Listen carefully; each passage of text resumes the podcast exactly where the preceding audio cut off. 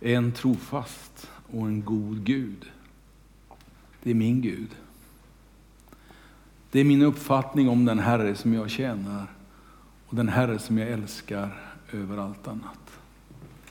Och Det känns så skönt att inte ha en Gud som på något sätt representeras av hård materia som en sten eller en träskulptur. Utan en Gud som vill bo i mitt hjärta, som är mig nära och som vill mig väl. Ja, det är en, ett sätt att se på relationen mellan Gud och människor. Vi ska titta lite grann idag på relationer mellan oss människor.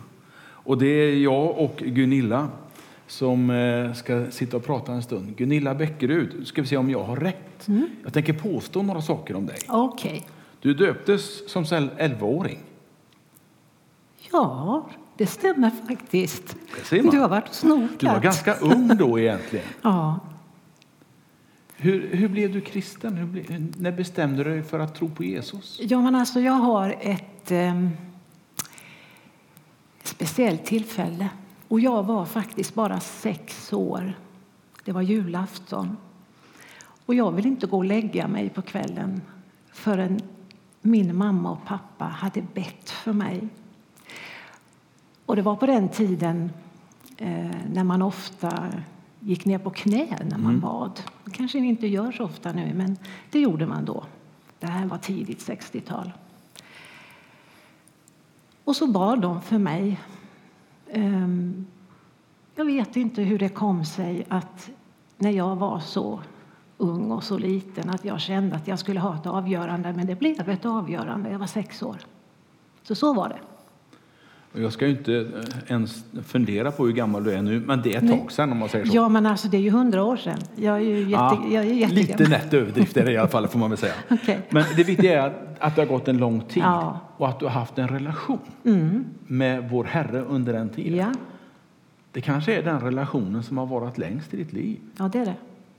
Det kan man säga. Mm. Du är gift med, med Pelle, men inte ens den relationen är lika gammal. Nej. Nej. Nej. Ja, eh, du är gift och bor i Bråbacka. Det stämmer. Ja. Du har inte flyttat sen jag kollade med dig sist jag, i alla fall. Jag hoppas jag slipper flytta. Jag vill alltid bo där. Ja, det är så härligt där ja. ute, så det förstår jag ju.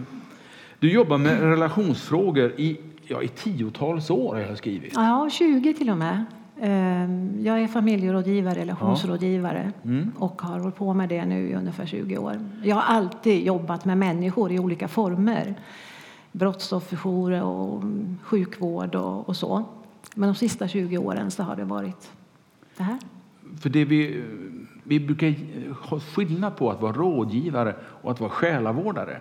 Själavårdare, det kan jag som pastor vara. Det kan vi som församling vara åt varandra. Nämligen man lyssnar. Man eh, ger inte lika mycket råd. Men Gunilla, din roll är lite annorlunda då under de här åren när du jobbade som mest att också ge folk råd? Ja, och det är en erfarenhet som jag har fått att folk vill inte bara att man lyssnar och lägger huvudet på sned när de är och håller med.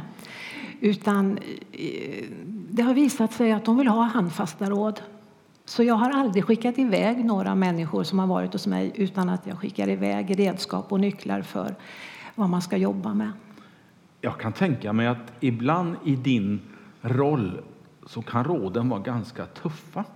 De är Hur känns det? Ja, de är väldigt tuffa. Ehm, för jag kan få sådana kommentarer att ja, men det här blir ju jobbigt. Ja, det är klart det blir jobbigt, säger jag. Vad hade du trott? Alltså här handlar det om att dra upp skjortärmarna och ta på sig boxhandskarna. Det är på den nivån många gånger. Jag är glad att inte jag får några råd av dig idag, för det kan göra Nej, ont. Alltså, det, det, det, handlar om att skapa förtroende. Ja. Eh, och jag frågar folk, om ni tror att jag vet vad jag pratar om, eh, så, så säger jag på det här sättet. Då är jag rak och tydlig. Ja, men det är därför vi är här, säger de då. Kan det göra ont hos dig också att ge tuffa råd till en människa som som eh, visserligen behöver det, men som kanske du ser att det här kommer att bli jobbigt? Nej, inte med tiden. Jag känner nog att eh, jag vill vara ärlig och rak. För är det någonstans där, där det ska vara ärlighet och det är när man sitter hos mig och jag brukar säga ska vi ta alla problemen eller det kan vara lögner och allt möjligt. Ska vi ta alltihop och lägga upp på bordet eller ska vi ta det i portioner, säger jag. Ehm, och då vågar människor när de sitter hos mig, va? till exempel om det är ett par som kanske inte har vågat prata med varandra om det här utanför mitt rum. Ehm, samtidigt så är jag ju väldigt mån om att lyfta fram och att visa människor kärlek. För det går inte att vinna människors förtroende utan kärlek. Nej. Nej. Jag tänkte läsa en bibeltext för dig och för alla er där hemma också naturligtvis. Och det är en bibeltext som den som brukar läsa Nya testamentet inte är helt främmande inför. Och du som har varit med på söndagsskolan kanske har hört den där någon gång dessutom. Det är Johannes evangeliet eh, kapitel 4. Det är ett sammanhang i evangeliet där det är några samtal som Jesus har med människor som skrivs ner. Och de här samtalen tänker jag har gått till historien som exempel på goda samtal. Eh, och det första samtalet är samtalet med Nikodemus. Och det, jag måste hoppa över det idag, även om jag tycker om det samtalet så oändligt mycket. Men jag ska ta samtalet som Jesus har vid en brunn med en kvinna mitt på dagen. Och eh, det samtalet det låter så här. Johannes 4, verserna 4 till och med 15. Jesus måste då ta vägen genom Samarien. Och han kom till en samarisk stad som hette Sykar, nära den mark som Jakob gav till sin son Josef. Där fanns Jakobs brunn. Jesus, som var trött efter vandringen, satte sig där vid brunnen och det var omkring sjätte timmen. Då kom en samarisk kvinna för att hämta vatten och Jesus sa till henne, ge mig lite att dricka. Hans lärjungar hade gått bort till stan för att köpa mat och den samariska kvinnan sa till honom, hur kan du som är jude be mig, en samarisk kvinna, om någonting att dricka. Judarna umgås nämligen inte med samarierna. Jesus svarade henne, om du kände till Guds gåva och vem det är som ber dig ge mig lite att dricka, då skulle du ha bett honom och han har gett dig levande vatten. Hon sa, Herre, du har ingen kruka och brunnen är djup. Så varifrån får du det levande vattnet? Är du större än vår far Jakob? Han gav oss brunnen och drack ur den själv. Likaså hans söner och hans boskap. Jesus svarade henne, den som dricker av det här vattnet blir ju törstig igen. Men den som dricker av det vatten jag ger honom ska aldrig någonsin törsta. Det vattnet jag ger blir en källa i honom med vatten som flödar fram till evigt liv. Kvinnan sa till honom, Herre, ge mig det vattnet så att jag slipper törsta och gå hit och hämta vatten. Jag stannar där, berättelsen fortsätter, men du får gärna läsa både kapitel 3 och 4 i enskildhet sen. Det här är en fantastisk berättelse. Och det är så, jag har hört den predikas om så många gånger, men det ska inte bli någon predikan idag. Men låt mig bara få ge dig några tips om vad, vad den här berättelsen innehåller. Det är ju ett samtal som jag vill påstå inte är speciellt planerat. Det är ett samtal som när man läser det känner man det som att det bara händer. Jesus är trött, han sätter sig ner där vid brunnen, för där brukar man sitta om man är lite trött. Och så möter han en människa som jag inte är säker på att han hade förväntat sig om man läser texten. Nu var ju Jesus, han hade ju förnimmelser i sitt inre, så kanske han hade koll ändå. Men om vi lämnar det för ögonblicket så kommer den här kvinnan och vad gör han? Ja, men han gör ju det du och jag gör när vi möter någon också. Vi säger hej, vi, vi öppnar upp på något sätt. Och det är precis det Jesus gör. Han är väldigt vanlig. Och när han börjar samtala med henne så säger han inte med en gång att Hörru du, nu är det si och så och så här och, och börjar och domdera med henne andligt sett. Utan han, han säger du, det är varmt ute. Har du någonting att dricka så kan du hjälpa mig. Och hon eh, ger förmodligen Jesus vatten också. Men på köpet så startar han ju ett samtal om hennes inre. Trots att det börjar med hans inre och hans törst så går det vidare till hennes inre och hennes törst.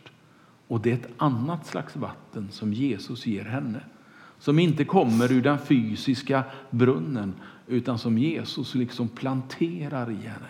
Ja, det är så läckert Gunilla. Jag, ja. jag, skulle kunna, jag hör ju att du kommer igång. Ja. Och det är ju inte meningen. Nej men alltså det gör man. För här ja. snackar man relationer. Ja. På hög nivå. Och jag tänker också det här att det är så som jag tror vi får göra och som jag känner för egen del att eh, under hela pandemin här. Nu har jag tre hundar som kan vara intresselockare för mig när jag går ut och det är lättare då att man går ut eh, kontinuerligt. Men att eh, prata med sina grannar, säga något uppmuntrande och hälsa trevligt som jag brukar säga. Eh, det är inte alla människor som hälsar trevligt. Och det tror jag är någonting vi kan träna oss i. Att eh, även om det är på håll så kan vi ha den där eh, ögonkontakten, den här kärleksfulla ögonkontakten som säger jag är intresserad av dig. Och så kanske man ställer en fråga. Eh, och det är det, som är, det är det som är så härligt att man får ehm, som troende människa eh, också prata vanligt Alltså jag står ju inte med en bibel i näven och hundarna där och slår någon i huvudet och säger att du måste bli en kristen. Utan jag pratar vanligt. Och sen litar jag på den guden som jag tror på att, att hans kärleksfulla ögon får lysa genom mig. Det är så jag tänker. Men det som är så fantastiskt också med det här du läste nu Bengt, det är ju att han, Jesus säger inte till kvinnan att om du gör bättring, om du slutar att ligga runt med de här männen. Om du lever ett mer rättfärdigt liv, då kan du komma tillbaka till mig sen. Men det, sån är han inte. Utan vi får komma precis mitt i skiten där vi står. Eh, och vi duger som vi är. Det är det som är så fantastiskt med, med vår, vår Gud. Att ehm, eh, kom som du är just nu och så tar vi hand om det andra sen. Men han säger ju också att att gör inte om det här. Alltså, han ger kvinnan faktiskt ett råd. Um, att uh, sluta upp med att vara runt med, med, alla möjliga andra kvinnors män, för det är inte okej. Okay. Mm. Det är vad han säger. Han ganska... Jobba på att förändra dig. Han är ganska rak. Ja, det är han. Han är rak. Men, men ändå full av kärlek. För han behandlar henne, hon är precis lika mycket värd som alla andra.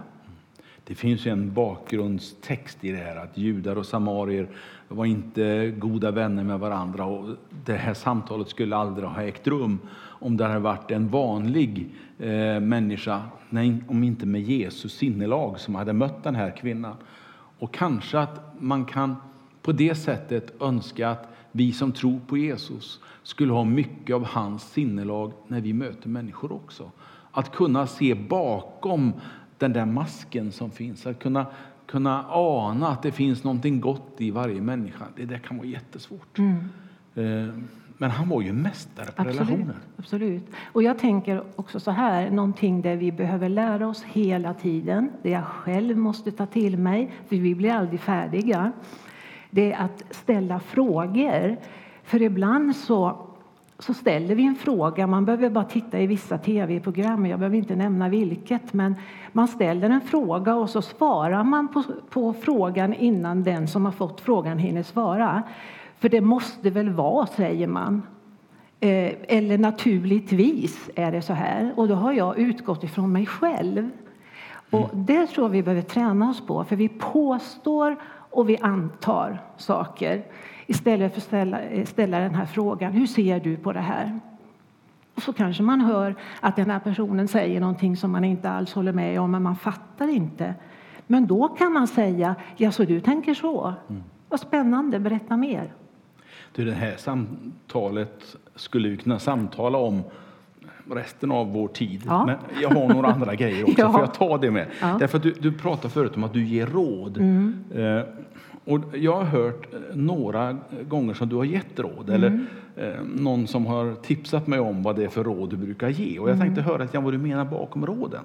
Till exempel, när du delar när du tar del av andras liv och problem, då får du distans till dina egna. Mm. Ja. Hur tänker du då? Ja, men alltså, jag tänker att alla vi människor, inklusive mig själv, har saker att kämpa med. Alltså, livet går inte på en räkmacka för någon. Vi har eh, sjukdomar. Vi har, eh, alltså, jag brukar säga har man en stor familj som jag, vi är 23 personer, då är det alltid något som skaver. Det kan vara någon som var sjuk, det kan vara någonting annat. Vi har, vi har alla något. Ehm, och det är därför jag menar att Förlåt, vad var det du frågade? Nu kommer jag inte ihåg vad du frågade. Nej, jag, äntligen så frågar jag ingenting. Nej, vad var det jag, du jag gav dig ett påstående. Ja. Att eh, när du tar del av andras liv och Ja, problem så precis. får du distans till dina Precis. egna. Och det, det är det jag menar nu. Att eh, om jag inte bara sätter mig själv och grottar in mig i mina egna problem, vilket jag själv har varit ganska bra på den sista tiden att göra, så jag är inget undantag.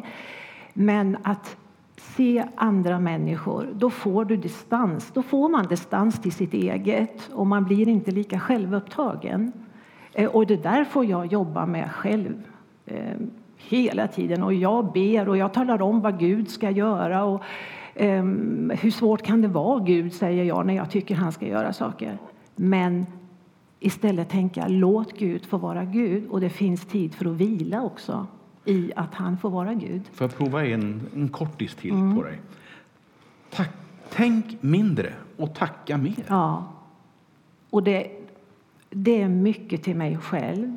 För jag har tänkt mycket under pandemin. Jag har tänkt för mycket.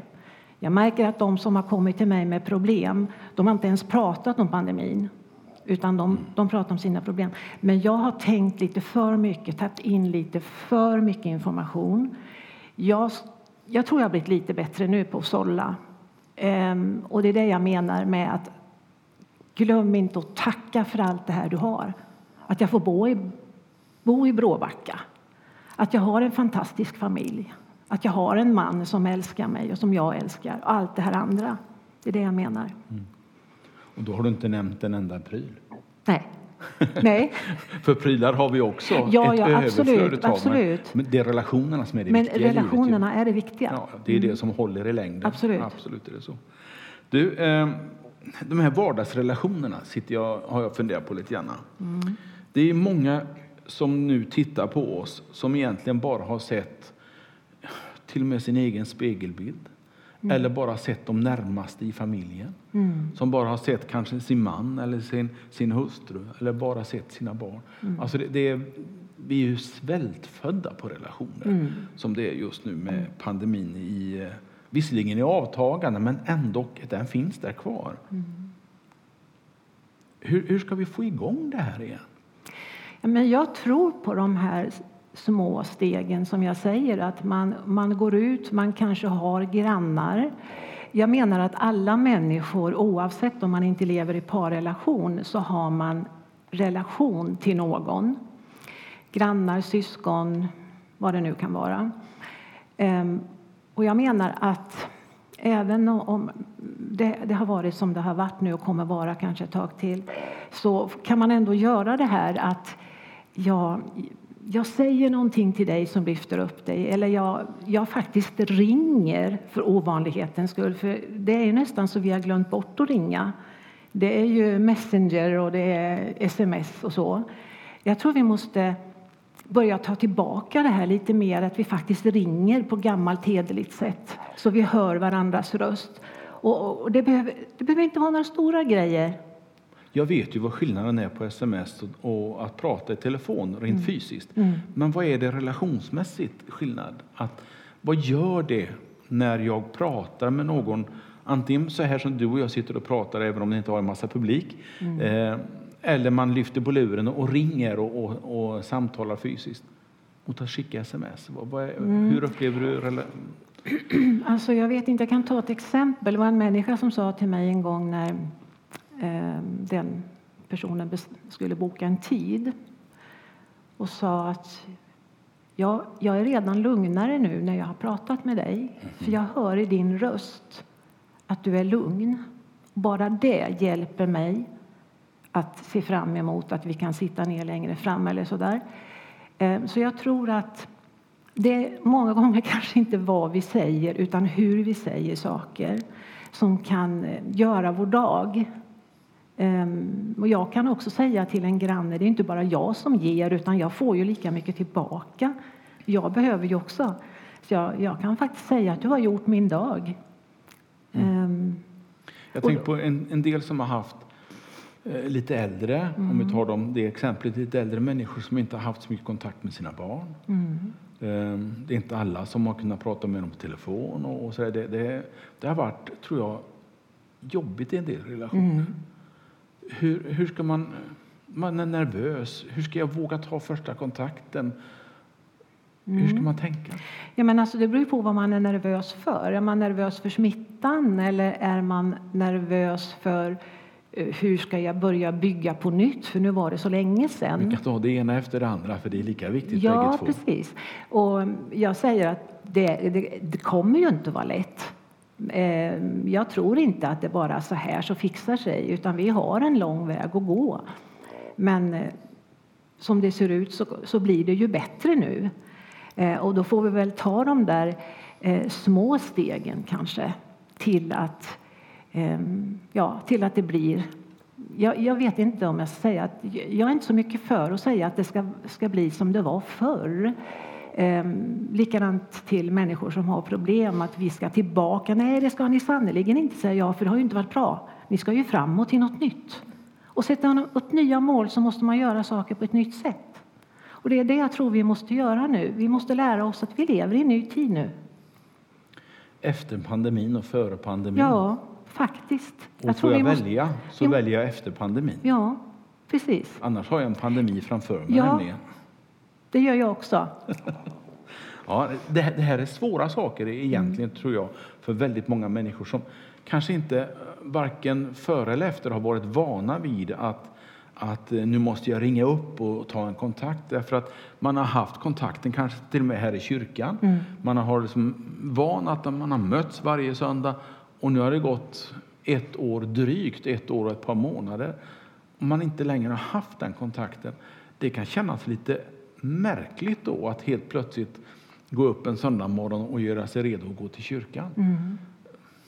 Hur, ska- hur, Men jag hur tror ska jag också få att vi dem att komma vara, hit, Gunilla? Ja, men alltså, jag tror också att vi måste ha ehm, eh, att vi måste ha glimten i ögat lite. Mm. Att vi får inte vara så gravallvarliga utan vi får kanske eh, skratta mitt i eländet om man säger så och säga att ja, nu är vi här, hur gör vi nu då? För nu, har vi, nu är vi så vana vid att vi får inte ta i varandra och vi får inte göra si och så men då får vi börja med små steg. Ja, men ehm, du vet ju att jag älskar dig. Och så släng pussar eller vad som helst som vi gjorde när vi kom in här. Ehm, När kan vi börja kramas igen? Ja, du, om jag kunde säga det. Jag tror faktiskt att det kanske att vi inte ska göra det riktigt. Vi vill krama våra barnbarn och så där i den bubblan vi lever. Men jag tror kanske vi får vänta lite med att krama kleti och pleti. Jag är ju väldigt van att krama människor i de nära kontakterna som det ofta blir när människor är sårbara. Men jag, jag tror att vi får vänta lite med det. Alltså det är ju så att vi har ju inte alltid kramats eh, när man har mötts. Utan när jag växte upp då sa man hej och, och ville man vara artig så räckte man fram sin hand och sa eh, god dag om det var någon som var lite Absolut. äldre. Så det. Och kanske att vi får börja där med att, att hälsa i händerna och sen tvätta sig efteråt. Eh, innan man börjar våga eh, kramas riktigt ordentligt igen. Men visst kan jag sakna det också. Ja, ja, för ja, det, det är ju någonting Men det är alla är inte kramiga. Alla är inte kramiga. Alla tycker inte om att krama. Det måste vi också ha klart för oss. Jajamensan, en del har mått dåligt av allt det Ja. där kramandet. Det tror jag absolut Ja. att det är så. Men du, vi- vi ska avsluta med, innan vi, vi säger amen för det idag, Mm. det där med relationsunderhåll. Vi har varit inne på det lite grann. Att vårda en relation. Mm. Jag tänkte kan du ge mig tre snabba på hur man Ja, gör? alltså- nej, det vill jag inte att du Nej, men jag kan säga det, det vi ofta gör det är ju det här att vi påstår saker när vi sätter oss ner och ska prata med till exempel vår äkta hälft. Vi påstår och vi antar eh, istället för att vi ställer frågor. Vi är väldigt dåliga på att ställa frågor. Vi, När vi påstår, menar du att eh, jag du, tycker är ju, att- du är ju sån, du Ja, gör ju alltid du så. sa ju si. Ja. Istället för att eh, försöka tänka så att jag, jag, jag frågar hur ser du på det här, för jag upplever det här. Istället för att tala, tala om då att när du gör så här så gör det, tala om vad det gör med dig och så tala om vad du behöver. Tala om själv vad det är du behöver och på vilket sätt du känner dig älskad. För nu säger jag något som jag sagt tusen gånger, det står inte i pannan på mig om inte jag säger det till Pelle. Han är ingen tankeläsare. Inte? Nej. Och har han inte blivit det under eh, 47 år som vi har varit gifta så tror inte jag han blir det. Utan jag måste vara så snäll och tala om vad jag menar. Så kan det nog faktiskt vara. Vi kanske inte hinner med så många fler. Jag vet att du har några på lager. Men tiden börjar ju faktiskt att rinna Ja. ifrån. Och på något sätt så skulle jag ändå vilja att, att du som finns hemma och funderar på över dina relationer. Eh, ingen kan nog bättre få igång dem än du själv. Men möjligtvis skulle vi kunna ge dig lite mod idag att göra det. Genom att vi ber tillsammans när vi har sjungit en, lite grann. Och, eh, om du får möjlighet att ha någon liten avslutningskläm så tycker jag du ska få göra det. Och så har jag ett bibelord också. Är det okej? Men det jag sa nyss, eh, att ställa frågor och sluta påstå och eh, fokusera på varandras brister.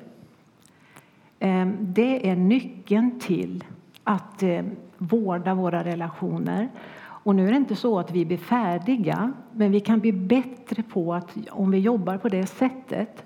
Jag kan ge folk eh, till uppgift. Ni får till uppgift nu, varje söndag så sitter ni en kvart och ni får bara ställa frågor, inte påstå saker. Och det går igen i alla relationer. För att om jag bara utgår från mig själv, då är det det stora egot. Och vi är, vi är mer eller mindre egomänniskor och det behöver vi jobba med hela tiden. behöver jag jobba med. Gunilla Bäckerud, tack så hemskt mycket för ett givande, för mig, ett givande samtal. Tack själv. Eh, låt mig få påminna dig om den texten, en, vers ur den texten jag läste. Det är i slutet av samtalet som jag läste. Då säger kvinnan till Jesus, Herre, ge mig det vattnet så jag slipper bli törstig och gå hit igen och hämta vatten. Det är lärdomen av dagens bibeltext. Att Jesus har någonting som andra källor inte har. Gå till honom, kom till honom. Och vill du ha hjälp så finns vi här och kan hjälpa dig. Vill du komma i kontakt med oss, titta på vår hemsida. Där finns telefonnumret till mig och jag kan förmedla kontakten sen till andra om du vill det.